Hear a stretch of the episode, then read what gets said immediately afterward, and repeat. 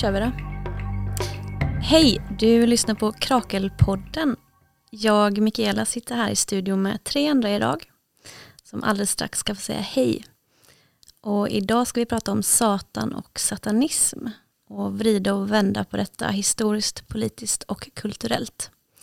Och frågan vi hoppas att kunna ge svar på är Behövs Satan i Malmö? Hej Miriam! Hej Mikaela! Hur mår du? Jo, det är bra. Kul att, att vara med i podden igen. Ja, det var några veckor sedan du var med sist. Tack för ett eh, fantastiskt eh, avsnitt sist. Ja, tack. Du var med i hjärnan-avsnittet sist va? Ja, ja. Kul att ha dig här idag. Tack. Ska jag kanske säga någonting lite mer specifikt idag om min Jättegärna. position i relation till det vi ska prata om. Gör det. Eh, jag är ju, även om jag varit med så är jag lite anonym för poddlyssnarna. Um, nej men det som jag tycker är värt att säga är två bakgrundsfakta om mig. Och det ena är att uh, jag är född och uppvuxen i Jönköping. Som ju är en stad som präglas uh, mycket mer av uh, kyrkor av olika slag än vad Malmö är. Och det har också påverkat min barndom. Men jag är själv en eh, sekulär judisk person som i de flesta sammanhang passerar som svensk. Eh, eller vad man ska säga, vit, vanlig svensk. Men eh, har en liksom, judisk identitet som är viktig för mig och som ja, pass, ändå placerar mig i en slags minoritetsposition i jämförelse med det här samhället. Mm. Ja, så det är från den positionen jag tänker på det här. Jag har annars ingen jättestark relation till satanismen. Kul att ha dig med. Tack. Och hej Erika, vi har ju expertis med oss idag. Ja, tack så mycket. Hur mår du? Jag mår jättebra. Jättekul att vara här. Ja, kul att ha dig med. Och du får jättegärna presentera dig själv lite grann och din egen relation till satanismen. Ja, jag har väl både en eh, professionell och en eh, personlig koppling till eh, satanismen. Ehm, jag är religionshistoriker och jobbar som lektor på Malmö universitet. Och där undervisar jag ju om religion och där är ju då esoteriska rörelser och ockultism en aspekt av religionshistorien. Ehm, privat då så ehm, ja, är jag lite likt eh, dig eh, uppvuxen eh, faktiskt eh, i pingstförsamlingen. Och där stod ju Satan för eh, det onda och det präglade min eh, uppväxt. Ehm, idag är jag eh, vice ordförande i Satanistiska samfundet så att man kan väl säga att jag har fått min revansch. Tack Erika. Hej Dan. Hej Mikaela, Hej, kul att du är här. kul att vara här. Och hur mår du? Jag mår mycket bra idag. Mm. Framförallt nu när jag får komma hit Och prata om detta. och prata om detta. Ja, Och vad har du för relation till satanismen? ja min relation till satanismen. Jag, eh, jag är ju gammal hårdrockare så min relation till satanismen är, är ju egentligen via musiken.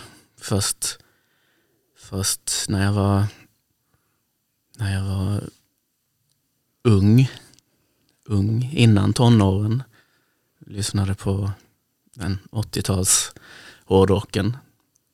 Där Satan var med lite sådär på skoj.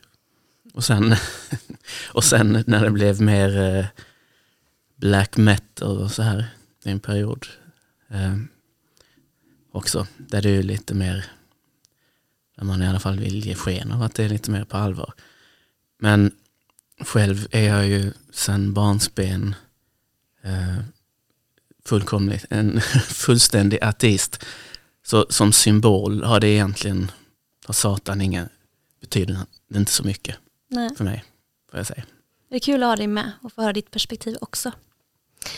Och jag, jag växte ju också upp i Pingstkyrkan som du Erika. Ehm, så jag känner igen de eh, erfarenheterna av Satan och ser mig själv som ateist idag.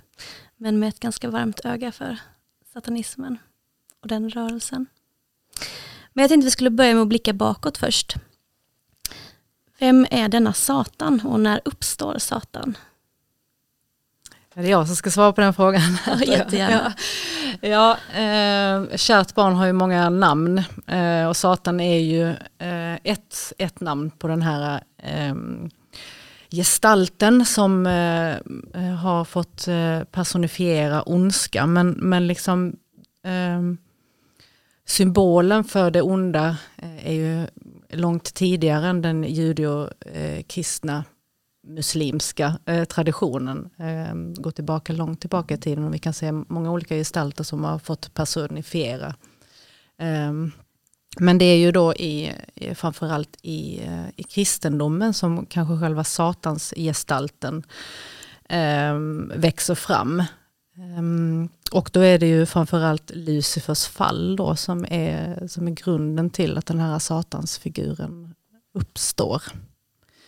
Eh, och sen har det lite olika, lite olika tolkningar genom den kristna eh, historien och vad eh, Satan står för och ehm, hur också kristendomen och kyrkan använder Satan för att, för att ehm, förklara eh, ondska som finns. Alltså det, här pratar vi också om, om relationen eh, Gud, alltså teodicéproblemet eh, mm. här är också grunden till var kommer ondska ifrån och vem får ta ansvar för eh, all ondska som finns i, i världen och så. Och eh, då är det den här satansgestalten eller djävulen mm. eh, som då får representera det. Eh, vad har symbolen Satan haft för betydelse i olika religioner? Ja, men man kan säga att eh, Satan, symbolen är ju specifik för den judeokristna muslimska, alltså de abrahamitiska religionerna delar ju i princip samma tanketradition, samma gud ju, monoteistiska religionerna. Um, men de har lite olika syn på uh, om det är Lucifer som har fallit den, uh, den tidiga Eh, judiska traditionen tror till exempel inte på Lucifers fall. Eh, muslimer har också en liten annan eh, inställning till eh, vem Lucifer är, Iblis och när Iblis blir Satan. Eh, och vilket förhållande som Satan har till Gud.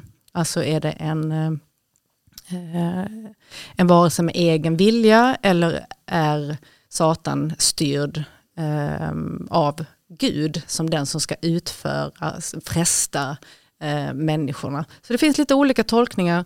Eh, om vi bara pratar om kristendomen till exempel så finns det också en utveckling av Satans eh, gestalten eh, från tidiga eh, kyrkan genom medeltiden med eh, eh Satan som eh, den andra också, det är de som var kättare till exempel, de var i allians med Satan eller djävulen då. Så det beror på var vi gör nedslag någonstans i historien. Och, men vi kan väl säga att det ändå finns en någorlunda gemensam eh, abrahamitisk tradition kring eh, mm. vem, vem Satan och Lucifer är. Nu får du rätta mig om jag har fel. Jag, har, jag uppfattar det som att eh, Satan i kristendomen är en mycket mer central gestalt än, i, än, än vad jag vet att den är i judendomen och också vad den är i islam. Mm, alltså, I judendomen så är Satan inte liksom motsatsen till Gud utan snarare en slags eh, Guds verktyg för att fresta människorna. Någon som är utsänd för att testa lojaliteten eh, mot de religiösa påbuden. Och så. så det är liksom inte det är inte en figur som eh, och, helvetet har, är inte heller eh, en symbol på samma sätt. Mm. Vilket betyder att eh, liksom, Satan, djävulen som helvetets härskare ju inte heller existerar. Eh, vilket gör det ja, helt enkelt eh, in, inte till den. Mm. Även om, om, figuren finns så är den inte alls samma framträdande symbol. Nej, och den har inte heller samma agens som i kristendomen just för att eh, inom muslimska traditioner så utför också Satans Guds eh, vilja. Eh, så nej, det Okay. Det stämmer. Ja, för jag minns ju verkligen Satan som en, som ni säger, väldigt aktiv figur också. Att det var någon att eh, eh ha respekt för och vara rädd för och så. Att eh, den verkligen, som du säger, hade egen agens. Och hur blev satanismen sen som en egen rörelse? Kan man säga att det är en rörelse?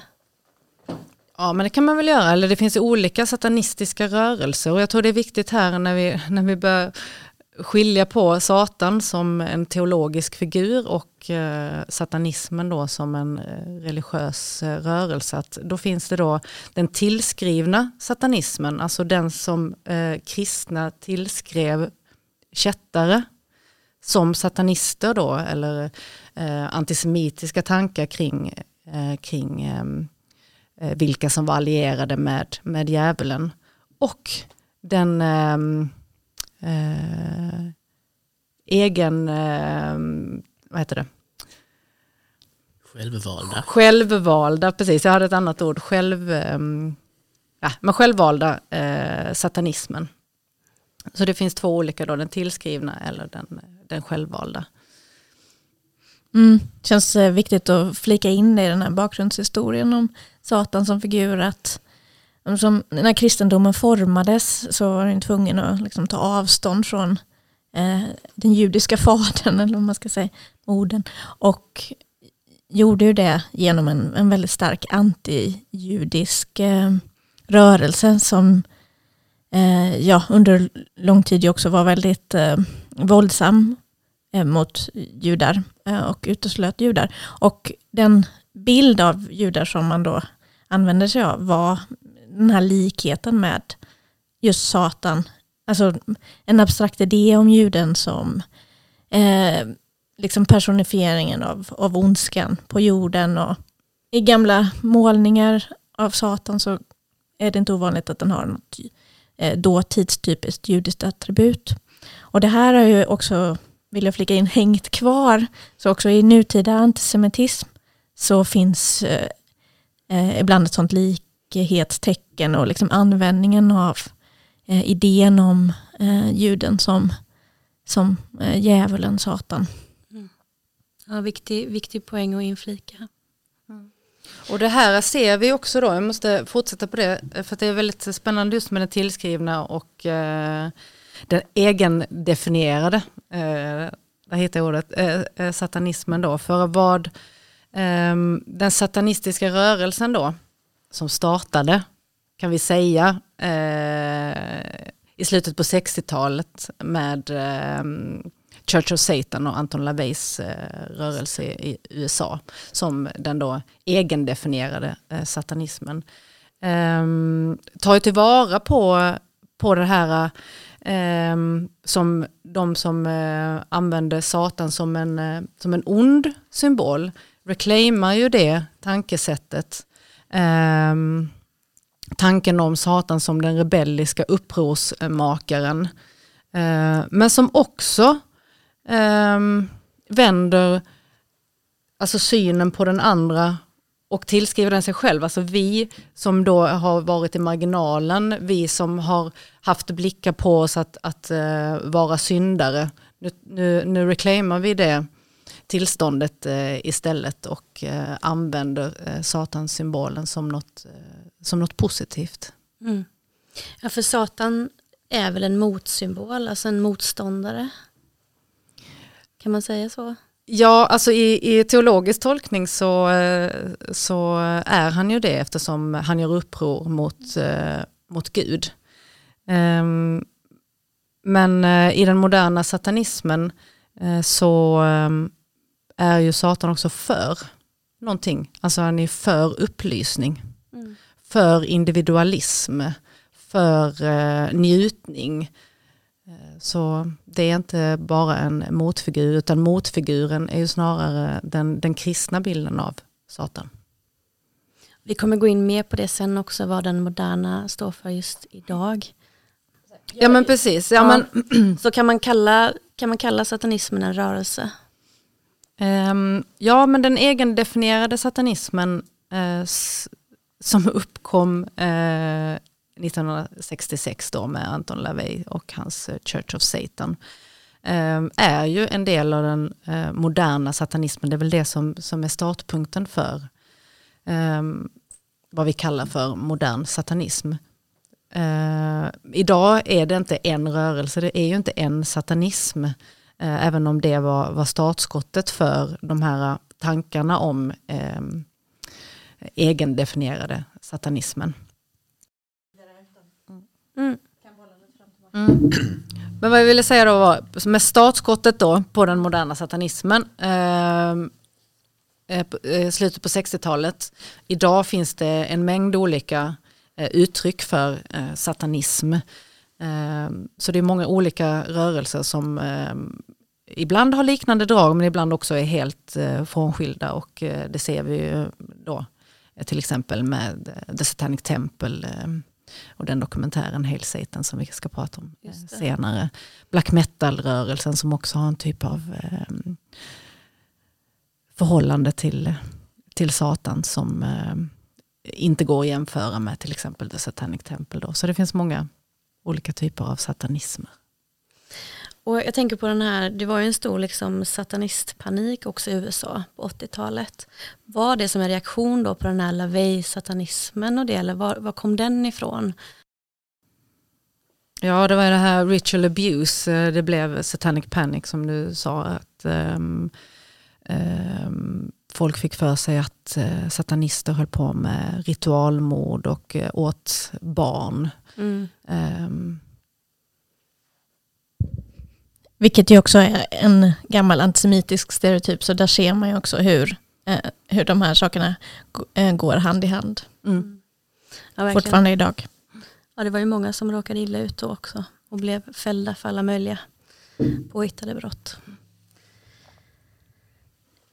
Och om man pratar om den här rörelsen, hur har den tagit sig kulturhistoriska och musikhistoriska uttryck? Några exempel på det? Vill du prata om det Dan? Ja, alltså Satan har ju varit en stark symbol som har, som har använts.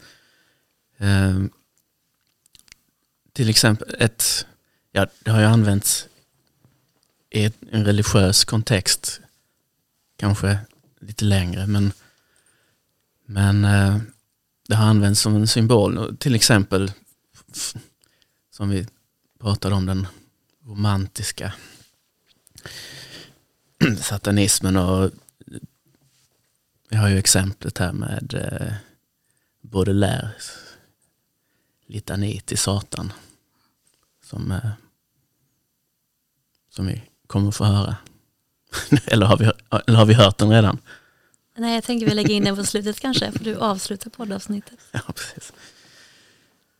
Eh, Baudelaires Litania till Satan, som är lite av en klassiker och där han är där han använder Satan som någon som står på de, eh, de utstöttas sida. Sen har det diskuterats lite grann hur han egentligen menade, men det, men det kännetecknar också ganska mycket av av användandet av Satan att det är öppet, mycket öppet för diskussion i, i många av de här sammanhangen hur, hur man egentligen menar. Mm. Är det på riktigt eller är det, eller är det bara något man använder för, för effekt? Så.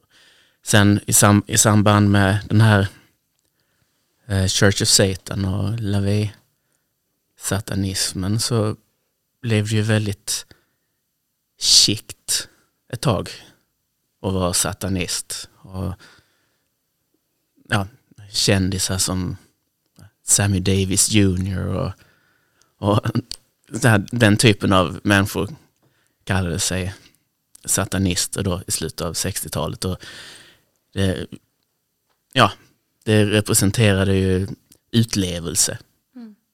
kan man säga. Och, ja, sex och droger och andra former av utlevelse. Och det, det finns, ju, finns ju en del exempel då i den tidens rockmusik framförallt. Eh, sen, sen kanske det just den lite bekymmerslösa satanismen kanske Charles Manson tog död på lite grann. Eh, eh, ja, genom sina eh, morden och så här som utfördes. Sen, sen sen är det ju framförallt inom hårdrocken som eh, satanistisk, satanistisk symbolik har använts. Eh, till en början lite mer, som jag uppfattade lite mer på ett teatralt vis. Och sen framåt 90-talet och, och den norska black metal-vågen. Mm. Så eh, lite mer lite mer på allvar. Även, även om det är också öppet för, för diskussion hur mycket allvar det är egentligen. För det är som du säger, det kanske också har att göra lite med att det, det känns som att satanismen i sig har ett så himla starkt bildspråk, mycket symbolik. Så. Och det är kanske lätt också att plocka upp om man sysslar med olika former kulturuttryck och så. Att eh, det är ett väldigt eh, använt mm. bildspråk. Tacksamt bildspråk. Exakt. Sättet. Jag satt och försökte hitta något exempel. Jag satt och gick igenom lite så gamla black metal-texter för att hitta något det var faktiskt ganska svårt. Jag kunde inte riktigt hitta något bra exempel för att på just satanism. För antingen, antingen är det antingen sjunger de om bara mörker och, och, och dimmiga nätter och någonting, liksom mörka krafter. Och så här. Det, det, är sällan väldigt tydligt, eller så sjunger de på ett uppenbart så här teatralt vis om ritualer och, och mord. Och, det, det är inte så, i alla fall i den klassiska vågen av eh, black metal med Mayhem och Dark Throne och, mm. och de här så är det är inte så, det är ingen påtaglig Nej. Men var det inte så att de, eh, de tänkte att de utförde djävulens eh, verk? Eh, och, eh, och ett sätt att göra det var att uttrycka sig i musiken då. Ett annat sätt var att, kyr, att bränna mm. kyrkor. Eh, ett tredje sätt var att vara så provokativ och så ond som möjligt för att visa att man var liksom ehm, satans ja. lakej. Ja, absolut. Sen visade det sig ganska, kommer det ganska snabbt in i den typen av musik en någon slags eh, hednisk eh, take på det. Att det handlar ganska mycket om att de kristna tog, kom hit och som, tog, vårt, tog vårt land och vi, liksom, vi, vi, hatar, eh, vi hatar Gud och Jesus för att de, de tog över eh, vårt land. Så det finns en, en sån blod, ja, nationalism, någon slags nordisk nationalism och blodsmystik och, och så här som... Fast det kopplingar också till 90-talets eh, nynazistiska rörelser då eller? Alltså det, det, jag vet inte om de organisationsmässigt eh, var sammankopplade. Det, det kanske du vet mer, jag tror det knappt, men absolut att det fanns att det fanns en närhet till, eh, till nazismen rent ideologiskt hos många av dem. En del som eh, var i Vikenäs, eh, greven som var central i den rörelsen han har ju, han har ju i alla fall varit nazist. Han har väl liksom skiftat och också blivit någon slags vikingaromantiker mest. tror jag. Nej, men jag, jag, tänker på det här med eh, det återkommande eh, satan-inslaget i folkkultur, eh, genom tiderna. Och jag tänker att, att man kan eh, kanske också förstå behovet av Satan eh, om man analyserar det eh, med hjälp av Freud eller socialpsykologiskt eller man ska säga att eh, Freud har en teori om att, ju, om att vi, har några, vi har grundläggande drifter som vi föds med. Um, liksom sexualdrift, eh, livsdrift och dödsdrift. Eh, men Eh, för att vi ska kunna leva i det här samhället så, eh, så måste vi liksom dämpa våra drifter eller vi måste eh, vårt överjag måste komma in och kontrollera våra drifter då, för annars kan vi inte leva i en civilisation, annars så blir vi liksom eh, bara individualister, bara ute efter vårt eget. Så. Och det skapar ett, eh, ett behov av att ja, de här drifterna måste ta vägen någonstans och att de då tar vägen genom en projektion utanför sig själv. Att vi är goda, hela, fungerande och eh, det där, eh, det där mörka i oss, det djuriska, det, ja, det sexuella och så vidare, det placerar vi på de andra, eller det andra, det Satan liksom mm. utanför oss. Det låter väldigt kristet. ja, eh, precis. I kristendomen så har det varit just liksom, figuren Satan. Men jag tänker att det här behovet eh, alltid har funnits. Och det är därför som, som du var inne på i början, att det, att det kommer olika slags figurer eller olika slags idéer om det här. Eh, men, eh, ja, men jag tycker också att det är intressant då, då vad det innebär att just anamma det där istället. Mm.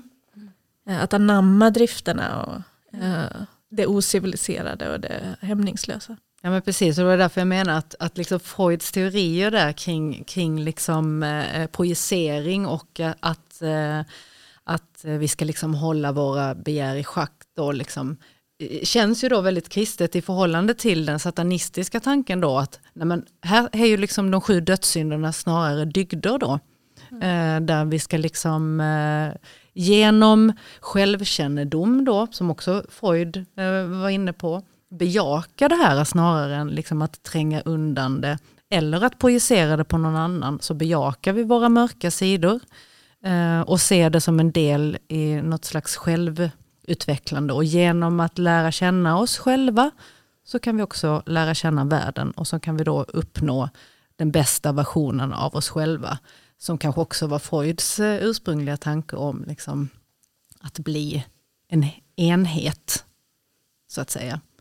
Eh, så att det är väldigt intressant att koppla på det psykologiska perspektivet när man pratar om satanism. Ja. Verkligen. Och jag tänker många har ju också eh, lagt den här satansfiguren på just kvinnligheten och på kvinnan i sig. Mm. Eh, det finns ju också en relation där, dels mellan eh, Satan och kvinnan och väl, mellan satanismen och feminismen. Eh, religionshistorikern Per Faxneld har ju en eh, avhandling som heter just det, Satanic Feminism. Och han skriver också om det här med att under 1800-talet så började feminister att omtolka Evas syndafall och tolkade det som att ormen, alltså Satan, försökte rädda Eva från manligt, alltså Adams förtryck. Um, vill du utveckla detta? Eller vad, vad, säger ni andra? Är är satanismen feminist, feministisk? Alltså jag tror framförallt att den eh, har anammats av feminister just för att satanismen har stått för eh, att eh, eh, stå för eh, de marginaliserade i samhället. Och i en eh, könshierarkisk ordning så är kvinnan den andra då, om vi pratar om, om judar som den andra innan så, så eh, känns det också naturligt då att, att um, kvinnor som det lägre könet eh, också anammar eh, satansymbolen som, som då rebellen eller frigöraren från förtryck. Från det patriarkala förtrycket är det vi pratar om här då. Mm. Och som Per Faxnell skriver i sin avhandling Satanic Feminism också. Och hur man då använder olika symboler. Eh, framförallt kristna symboler. Det är också, vi får också tänka här att satanismen är ju också en antikristen rörelse som, eh, som använder den här symboliken då för att också göra sig fri från religiöst förtryck och patriarkat, patriarkalt förtryck. Mm. Då. Mm, det är det jag tänker också som svaret på den frågan, att det beror på kontext. Eh, och att ehm, eh, det är, Satan är ett verktyg som man använder, det är inget, ehm, eh, det, det, är liksom en flytande signifikant. Och eh, det kan vara ett eh, fruktbart verktyg i vissa kontexter. Men eh, i helt andra kontexter så finns det ingen anledning för den feministiska rörelsen att, att använda just det, utan det är ju just det i det antikonservativa eh, feministiska mm. projektet. Um, men det är ju inte nödvändigtvis en symbol som står för mm, omfördelning av materiella villkor eller någonting sånt. Det kanske vi ska komma in på mer. Absolut. Ja, jag bara tänker det här med feministisk satanism och sådär. Jag, jag, jag vet ju inte det här, jag kan inte säga det här säkert, men nog är satanismen också en, eller har varit delvis en ganska misogyn rörelse. Ja absolut, alltså la, eh, den lavianska satanismen är ju antifeministisk eh, till och med. Det har ju eh, LaVey uttalat liksom att, eh, att eh, kvinnor ska eh, använda sin, sin eh, sexualitet för att locka till sig män som är av högre rang och utnyttja sin kvinnlighet och sin, sin roll som kvinna i olika sammanhang som då kan gynna dem själva förvisso men eh, som ses som anti, antifeministiskt i många andra kretsar. Så att, ja, vi kan inte prata om en Nej. satanism här utan det är olika. Ja det blir väldigt tydligt. Miriam? Ja, men jag tänker att ändå att centralt är någon slags hyllande av styrka, kanske och individualism. Eh, och att det är ju om man tänker sig en feminism som vill synliggöra hur samhälleliga funktioner som omsorg och gemenskap och omhändertagande av de som är behövande och så vidare. Mm. hur det har liksom eh, med hjälp av en sexistisk agenda eh, spelats ner och feminiserats. Eh, så Eh, verkar ju inte den här rörelsen för att liksom lyfta upp det utan tvärtom att liksom skapa eh, ett större ideal för eh, en som är stark, modellen. Mm. Vi kommer in på det sen kanske också, men jag tänkte bara på det här med också det feministiska igen, att den delen känns ju ganska långt ifrån så som det ser ut idag, alltså med Satanic Temple till exempel, som är väldigt mycket så här, eh, olika politisk aktivism för aborträtt rätten, de pratar mycket om så här, den okränkbara rätten till din egen kropp, fri sexualitet och så. Så det känns ändå som att de har gjort ett, alltså, den här moderna satanismen som vi ser nu, den känns ju väldigt skild från det, eller annorlunda från det. Håller du med om det? Ja, men det är väldigt viktigt att prata kontext här. Eh, för att eh, The Satanic Temple är ju barn av sin tid och eh, i den speciella kontexten som, som de startade i 2013, tror jag det var i USA. Och eh, eh, de förhåller sig väldigt mycket till den religiösa kontexten som finns eh, i USA. Eh, och eh, spelar då på samma villkor genom att de, de använder religiös retorik eh, eh i sin politik i abortfrågan eh, till exempel. Mm, just det. Eh, men de har ju också tagit in andra, alltså andra religiösa minoriteter har ju också varit deras eh, sätt liksom att eh, eh, inkludera snarare än att exkludera, vilket de menar då att eh, de andra eh, religiösa kristna ehm, aktörerna i USA eh, mot muslimer till exempel, så, så har de liksom inkluderat de här minoriteterna för att positionera sig. Just det. Just det. Mm. Jag tycker det på något sätt, om man ser satanismen som en reaktion eh, delvis mot eh, kristendomen, men hela den här nya Satanic Temple, det här känns ju också som en reaktion mot satanismen. På ett sätt. Eh, den lavianska satanismen ja, då, precis. som är en annan amerikansk kontext. Ja. Mm. Exakt, för det är ju, det är ju nästan en invertering av, av de värderingarna som fanns. Ja, ja men det är det I, i vilken, vad är, vad är det som gör båda till satanism? Vad är den gemensamma nämnaren? Ja. ja. Jo, nej, men det blir ju nästan liksom war of symbols här. Liksom att uh, här, uh, vem, vem har rätt till, till liksom symbolerna? Um, och tolkningen då, jag menar, och det, det är ett krig som pågår idag också, vem som är riktig satanist och vem som inte är, får lov att kalla sig satanist på olika grundvalar. Då, liksom för hur man definierar eh, satanism. Så att, eh, ja, det, det är ju nästan en teologisk fråga då, som inte går att besvara eh, på vetenskaplig väg då. Um, Men intressant. Mm. Även då om, om, den moderna satanismen är icke-teistisk då, så, så är de ju ändå religiösa organisationer och därför säger jag att det är en teologisk fråga för vad är satanism och vad, vem får lov att kalla sig för satanism. Så blir, då blir det ju någon slags um, tro, trosföreställning kring, kring liksom vem och vem som får lov att använda symbolen Satan.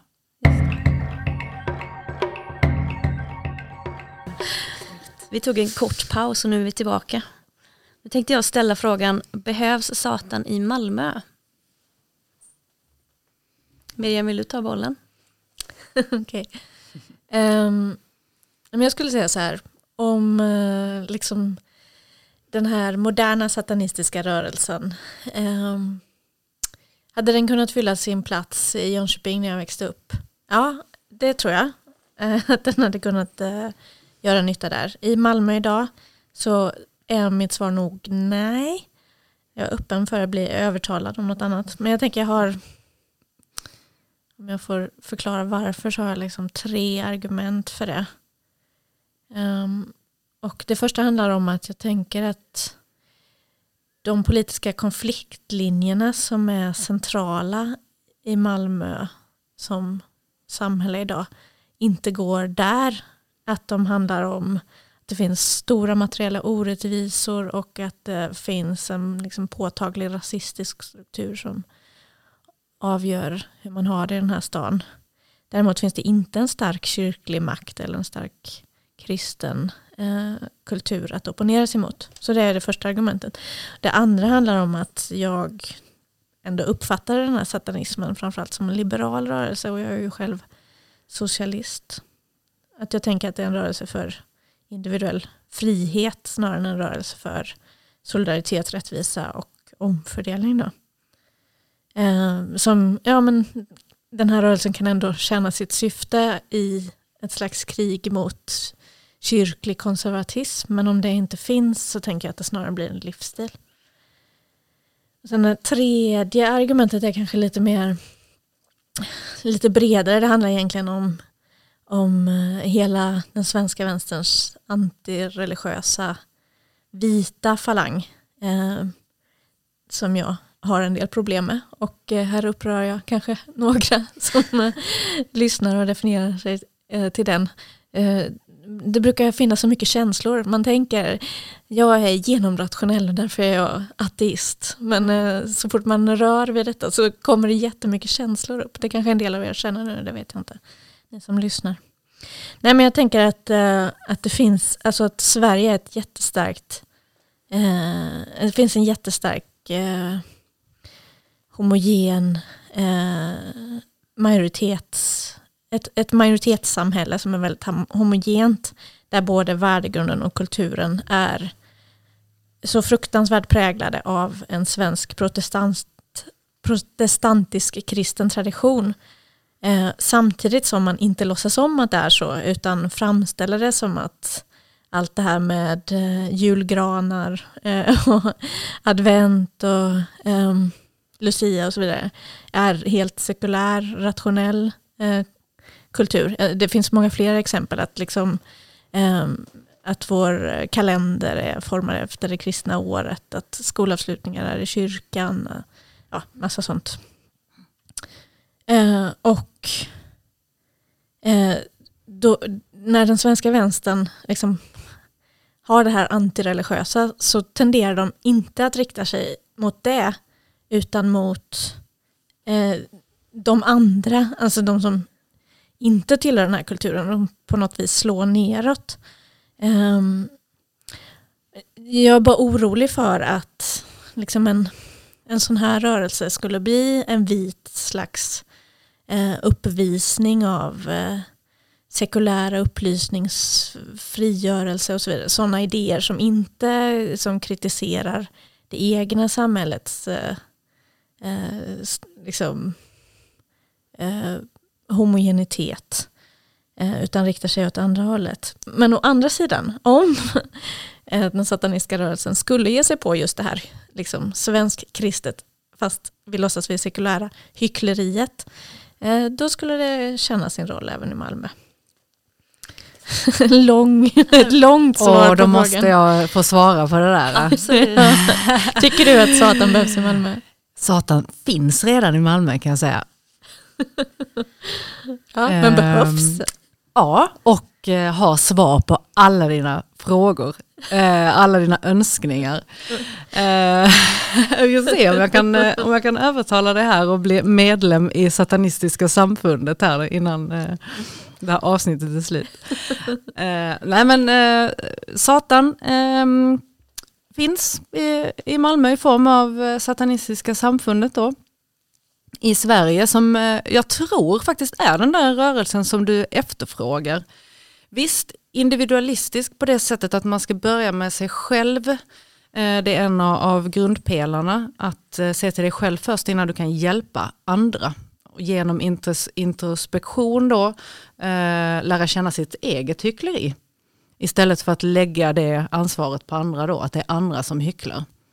Ehm, och och eh, genom eh, introspektion då eh, kunna utvecklas till en bättre människa. Och i och med att man blir en bättre människa kan man också då bättre förstå sin omgivning och bättre hjälpa. Så att visst, individualistiskt fast med ett kollektivt ansvar skulle jag säga att Satanistiska samfundet står för. Upplysning, Eh, sunt förnuft, kunskap går före. Eh, irrationalitet och vidskepelse. Så det är ju en icke-teistisk eh, rörelse. Um, och eh, här står vi också emot religiöst eh, förtryck och religiöst eh, hyckleri och allt som har med religiöst tvång att göra. Och eh, många av våra kampanjer har just att göra med det här som du nämner, um, det um, insmygandet av kristna vita traditioner i vår vardag som för, förkläs i någon slags eh, kom, kommersiellt eh, filter. Eh, där har vi allt från liksom halloween till ehm, eh, alla hjärtans dag, jul, lucia och eh, försöker att eh, synliggöra Eh, det avtryck som, som eh, den kristna protestantiska synen fortfarande har i vårt samhälle och försöka att frigöra oss från det eh, påtvingade religiösa. Då. Till exempel så eh, jobbar vi för att Svenska kyrkan inte ska ha begravningsrätt. till exempel. Det är en sån fråga. Eh, och vi är ju ett registrerat ehm, trosamfund eh, sedan något år tillbaka. Eh, så vi jobbar ju också då för att ehm, på samma premisser liksom, vara en röst i de här frågorna om hur religion faktiskt styr ganska så mycket i vår vardag i ändå någon slags sekulär anda och då kommer vi till den här frågan om att separera kyrka och stat, vilket Sverige är ju ett av världens eh, mest sekulariserade länder. Men fara med det är ju också den här förklädda religiositeten som vi ser i, i det här eh, vardagliga. Och det, det jobbar vi aktivt med att synliggöra framförallt. Och eh, försöka komma med alternativ. Har ni plockat upp så himla många olika intressanta trådar här som jag tänker vi ska ta, prata mer om lite djupare om sen också. Tack Erika. Och Dan, vad säger du? Behövs Satan i Malmö? Ja, det är en... Uh, jag vet faktiskt inte. Jag vet inte riktigt vad jag ska... På ett sätt, på ett sätt så, jag, så behövs ju Satan just av den anledning som har nämnt att bekämpa det hyckleriet som finns eh, på många plan i samhället. Sen, sen kan det ju vara problematiskt. Så min känsla är ju att det är en väldigt eh, en väldigt vit rörelse och det finns ju, Miriam lyfte ju den frågan också men det är frågan hur det fungerar i en stad som Malmö om det blir exkluderande. Um, och jag, jag vet inte hur det ser ut, det kanske du kan svara på om det, om det finns en um, en satanism eller en motsvarande rörelse inom exempelvis islam? Um, ja, alltså det finns ju en um, um, antimuslimsk, uh, vi kan säga eh, satanistisk uh, förhållningssätt. Uh, det finns ju black metal-scen, även en muslimsk black metal-scen som då förhåller sig till den, till den muslimska traditionen och, och det religiösa förtryck som muslimer upplever. Eh, och det är, ju, det är ju i princip samma sak, alltså eh, frigöra sig från eh, institutionaliserat eh, religiöst eh, förtryck på, på olika sätt. Ehm, och det är väl därför också vi kanske definiera den moderna satanismen som vit för att det är ju i våran kontext vi, vi ser den. Och förhåller oss också till den, den då kristna, om vi pratar om, om Sverige eller, eller i, i USA. Um, och det är svårt kanske som minoritet, om man vill tänka på att det skulle starta en, en, um, en um, specifik muslimsk uh, satanistisk rörelse i, i Malmö. Eftersom eh, visst, vi har, eh, islam är en av de största religionerna i, i Sverige idag. Men Sveriges historia är kristet. Mm. mm. Problemet är ju det här att ta en i Malmös kontext. Att det måste, det måste på något sätt komma inifrån. Mm. Om, om man... Eh, vi kan prata, svenska medelklassen kan ju prata om sitt eh, eget hyckleri. Men det blir problematiskt om man, om man ska göra, om man ska bredda det. Man kan inte tala för någon annan, då blir det problem. Eh, jag tänker också att um, en aspekt här är att det finns ju många andra förtryck än det religiösa förtrycket som jag tycker är mer centrala i den här staden. Och där man också måste kunna se hur just institutionell eh, religion kan vara en flyktväg för den som upplever andra former av förtryck. Ja, men till exempel på det viset att majoritetssamhället eh, förnekar en ens eh, fulla identitet eller gör en till mindre mänsklig eller på olika sätt får man inte fullt ut förverkliga sig för att man till exempel liksom görs till någon annan, någon mindre värd i en rasifieringsprocess. Eh, och att, ehm, eh, att då är, kan ju just den religiösa institutionen vara ett ställe där man får vara hela sig själv, där man får eh, liksom eh, blomstra som, som individ. Det är inte säkert att eh, för, för den individuella personen så upplevs just den religiösa institutionen som, eh, som den plats där man inte får vara sig själv. Um, så ja, jag vill också liksom problematisera det där med begreppet religiöst förtryck. Att jag tycker att, uh, uh, att det också lite osynliggör det behov som uh, människor kan ha av, eh, av religion som ett sätt att hantera sin existens. Eh, av det religiösa sammanhanget som en plats för liksom, traditioner, identitet och kultur. Um, ja. och det är också en aspekt av, det, av den här frågan om just uh, ja, det här antireligiösa uh, som i sig kan innebära en slags, eh, alltså inte alltid gör det, men kan innebära en slags liksom, eh, rasistisk nedvärdering av de andra. Ja, jag, jag hör det och det är väldigt, väldigt intressant eh, eh, aspekt du tar upp här och det är ju så att eh, eh, om vi tar Sataniska samfundet som ett exempel så, eh, så är vi ju inte emot religion, vi är ju en religiös rörelse själva.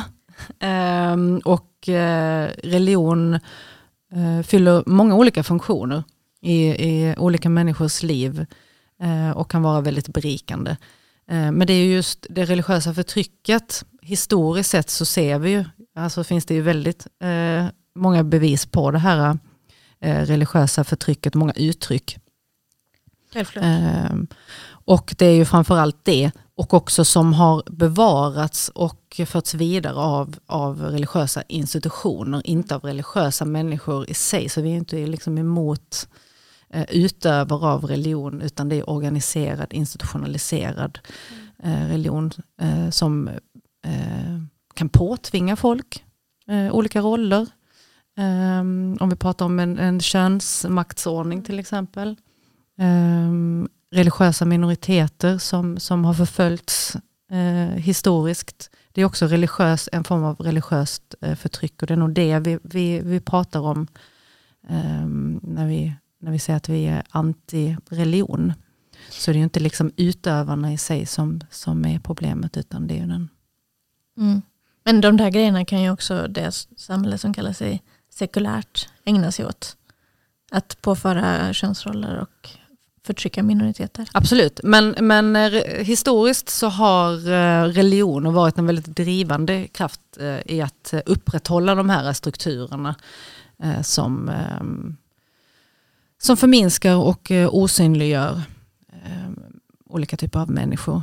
Eh, HBTQ-personer till exempel, transpersoner, kvinnor, andra religiösa minoriteter som inte tillhör majoritetsreligionen och så vidare. Och det är de här utstötta då, som vi pratade om tidigare, som då liksom um, har um, anammats i den satanistiska uh, andan. Då liksom. Skulle du säga att det är kärnan i den moderna satanismen att eh, det handlar om separationen just mellan kyrka och stat? Är det det som är liksom huvudfrågan som förenar de olika satanismerna idag? Nej, det skulle jag nog inte. Det enda som förenar dem är egentligen Satan bara. Men det kanske är det som förenar uh, The Satanic Temple och Satanistiska samfundet, mm. Global Order of Satan. Uh, eftersom att de, de, är politiska rörelser i, i den bemärkelsen att de, de liksom eh, aktivt arbetar med just frågan om religiöst förtryck och eh, religionens påverkan i det dagliga livet, i politiken, mm. i lagstiftningar eh, och så vidare. Så att, mm. och nu har ju båda två varit inne på det eh, och du med Dan. Ehm, när ni pratar om mycket med så förnuft, rationalitet, det känns som att man ser mycket humanism i den satanistiska rörelsen idag. Eh, tänka självständigt och sen den här auktoritetskritiken också då. Eh, är det här liksom satanistiska projektet en slags förlängning av upplysningsidéer eller hur? Ja, intressant faktiskt för att vi, vi behandlar så här medlemsförfrågningar ibland och då var det någon som kritiserade just uh, upplysningen. Vad är upplysning? Är det liksom en fortsättning på den här dualistiska uh, tanken om, om liksom, uh, kunskap eller inte kunskap? Um, och vi är inte eniga mm. kring det. Liksom. Upplysning för oss, eh, när vi pratar om upplysningar, det står på vår hemsida i upplysningens tid där inne, så är det ju just eh, att eh, vi har slogan, den som eh, vet mest när den dör vinner.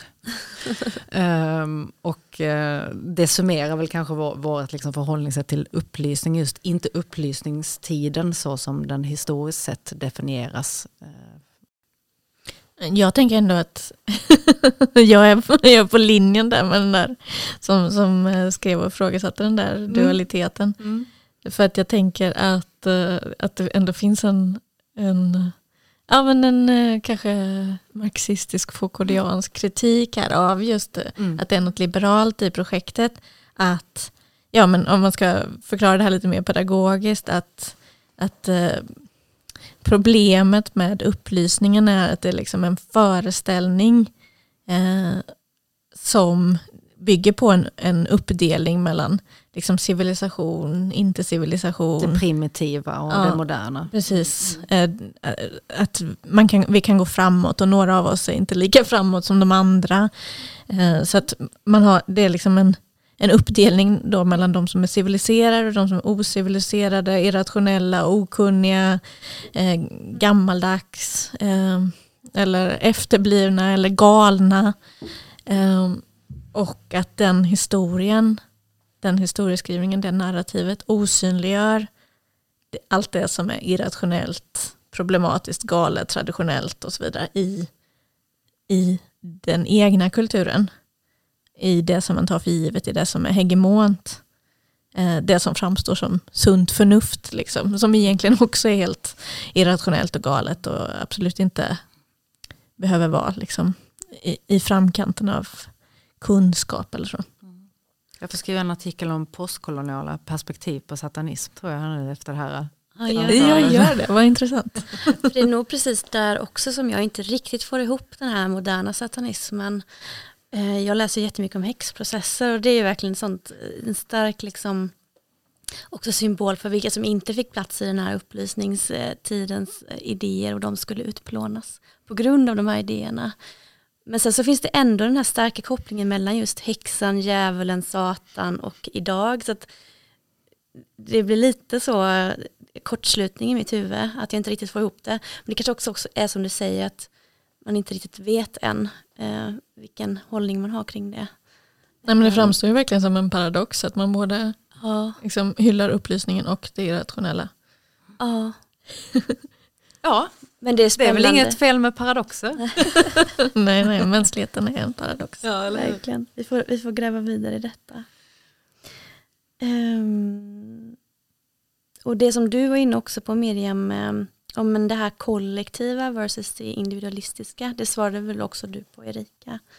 Uh, han, handlar det helt enkelt om att frigöra sig själv liksom innan det här kollektivet kan frigöras eller är satanismen mer ett jag-projekt? Nu var vi inne på satanismen eh, i singularis här igen och eh, frågar du en, en lavian då eh, så, eh, så är ju det absolut individualistiska i, i centrum. Eh, där finns det liksom eh, en elitistisk eh, socialdarwinistisk tanke om survival of the fittest eh, och en eh, Medan frågar du då till exempel eh, Lucian Greaves, eh, grundaren av eh, The Satanic Temple, så är det väl absolut någon slags eh, ehm, vänster eh, ideologisk eh, solidaritet med, med andra min, minoriteter, eh, utsatta. Ehm, Men är det inte mest vänster i en amerikansk eh, mening av vänster, det vill säga liberal? ja, Ja, och eh, att man står upp för utsatta är att man står upp för liberala rättigheter snarare än liksom, materiell omfördelning. Ja, alltså nu precis. Det är ju eh, inte en Malmö-kontext. Den, den skiljer sig ganska mycket från Eh, den amerikanska vänstern. Så det är helt rätt. Malmö-vänstern är väl väldigt eh, speciell, specifik, som man pratar om i sin egen kontext kanske. Men finns det liksom det här antikapitalistiska i, i till exempel den svenska satanismen då, eller i eh, satanistiska samfundet? Skulle ni säga det att den är rent av antikapitalistisk eller är den bara typ vänster? Eller fattar du vad jag menar?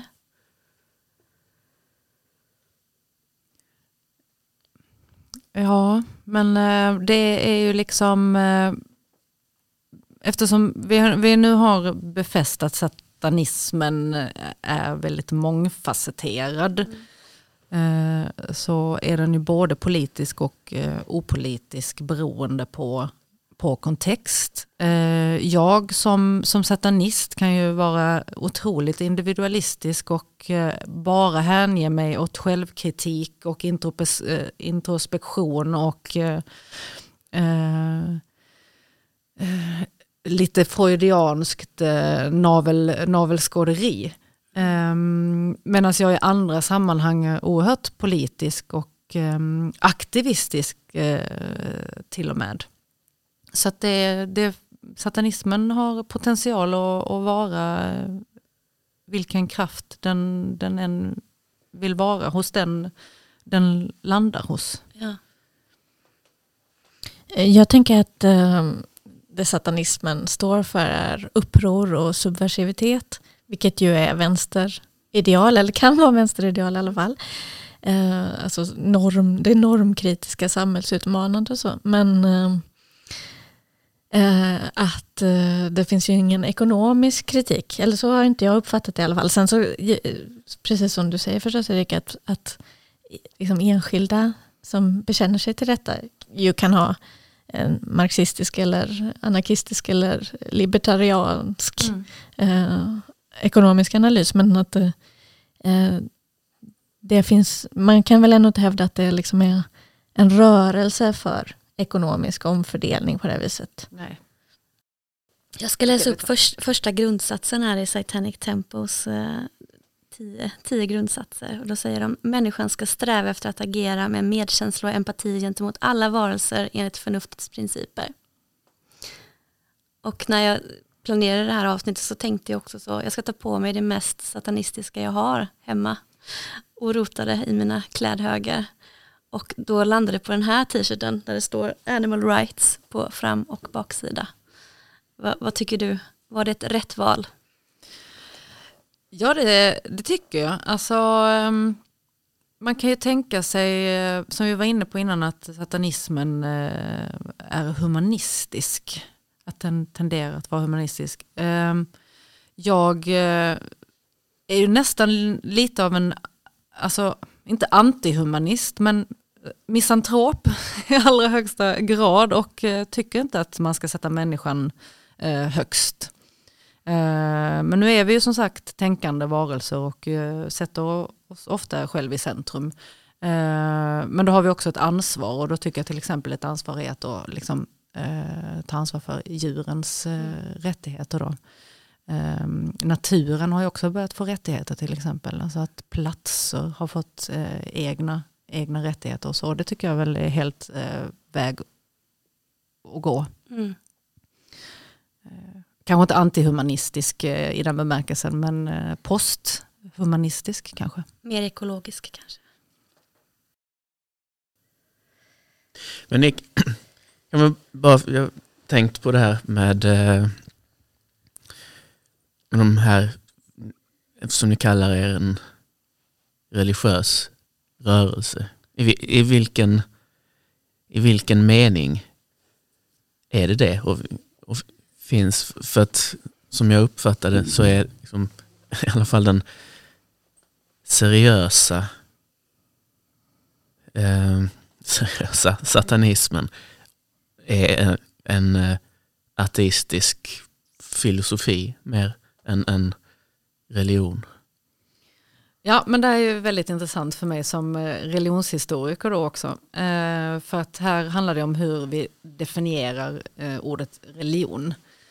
Ehm, och religion kan ju definieras kanske på, på två olika sätt. Antingen så är det tron på något transcendent. ett system, liksom, ett teologiskt system då, Eh, som definierar eh, det transcendenta. Eller så kan det också vara ett system som svarar på de här existentiella frågorna, eh, livsfrågorna. Eh, och om vi definierar religion som det senaste så, eh, så är ju det satanistiska samfundet då en rörelse som, som eh, tar upp de här viktiga livsfrågorna utifrån ett förnuftigt eh, perspektiv. Eh, vi ser ju också vikten av ritualer till exempel. Eh, att organisera sitt liv ger mening, eh, ger en djupare förståelse för eh, ehm, varför vissa saker ehm, är betydelsefulla och eh, andra inte. Ehm, att vörda något eh, som står oss liksom eh, nära, om det då är ideologiskt eller, eller politiskt. Eh, så det, det finns många beröringspunkter som, som eh, eh vi eh, satanister kan liksom, därför säga att vi, vi liksom är ett religiöst samfund. Men för många är det en motsägelse att vara eh, ateistisk eller icke-teistisk eh, religiös eh, organisation. Men det, det, har att göra med definitioner. Det var någon, någon i Hail Satan som sa det att, att vara ateist är tråkigt. Det är liksom ett ingenting. Man vill vara någonting och då är jag satanist, sa han.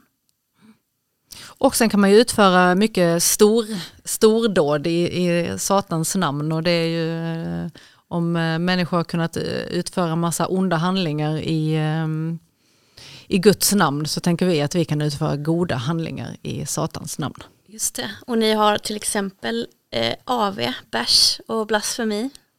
Beer and blasphemy, ja. Mm. får man leta upp och gå på. Ja, alltså man får ju säga, om man ser på den här um, filmen Hail Satan och inte tycker att den rörelsen politiskt har en plats i Malmö så verkar det ändå som att det skulle vara väldigt kul. Ja, med rolig och härlig livsstil med eh, mycket fokus på njutning. Ja. Det är jag all for. Lev läckert som vi säger. Ja just det. Det ska bli jättespännande att följa Satanistiska samfundet här i Malmö också. Ska ni kontakta mig om ni vill bli medlemmar. Absolut. Du missionerar. nej, nej vi, har, vi sysslar inte med sånt. Eh, ja, jag bara informerar. Mm, information, just det. information och kunskapsdelning som ja, jag har sysslat med här precis. idag. Underbart. Eh, tack så jättemycket. Det har verkligen varit eh, jättebra samtal och alla hade så värdefulla perspektiv och eh, jätteintressanta infall och gav mig i alla fall många nya insikter också. Tack Erika för att du besökte Krakel. Ja, men verkligen. Tack för att jag fick komma, det var jätteroligt verkligen. Och vill man gå med i Krakel så är man välkommen också. Ja, vi missionerar. Jaha, nu åkte kollekthoven fram här också. Ja, nej, stort tack för idag. Tack så mycket. Tack. Vi ses framöver. För att avsluta det här avsnittet så ska vi nu lyssna på Dan som ska läsa upp en dikt för oss. Ja, jag tänkte läsa Litania till Satan av eh, Baudelaire som skrevs på 1800-talet, 1850-talet tror jag. Och det här är, är översättning av Dan Andersson, poeten. Och för att anknyta till black metal så har jag även eh, black metal-bandet Gorgoroth gjort en, eh, satt musik till den här. Litania till Satan. O du den mest sköna och lärda i änglarnas hov. Du Gud utav ödet förrådd och berövad allt lov. O Satan, hav misskund med mig i mitt eländes år. Förvisade furste, som alltid med orätt man skytt, du som fast besegrad blott starkare uppstår på nytt. O Satan, hav misskund med mig i mitt eländes år. Allvetande kung av de nedersta land utan ljus. Livläkare kallad att hela i ångestens hus. O Satan, hav misskund med mig i mitt eländes år. Du som åkt till en utstött och spetälsk och dömd, ger att smaka den lust vilken är som i himmelen drömd. O Satan, hav misskund med mig i mitt eländes år. Du som nekar mannen med snaran om halsen att le, stolt och öppet mot hopen som samlas kring galgen att se. O Satan, hav misskund med mig i mitt eländes år. Du som icke en skreva i avundsamt världsalt har glömt, där den ängslige Gud sina kära klenoder har gömt. O Satan, hav misskund med mig i mitt eländes år. Du vars öga ser djupt ner i Malmårdens skimrande märg, hur framtidens mordvapen sova i bäddar av berg. O Satan, hav misskund med mig i mitt eländes år. Du som för att hugna och trösta oss lidande människodravel har lärt oss att blanda salpeter med svavel. Och Satan har misskund med mig i mitt eländes år. Du av vilken var slinka sitt hjärtemod får till att dyrka och älska bland plågor och trasor och sår. O Satan har misskund med mig i mitt eländes år. Du målsman för dem som den hetaste harmen har rört och som vreda på porten den gamle Gud fader har kört. O Satan, hav misskund med mig i mitt eländes år.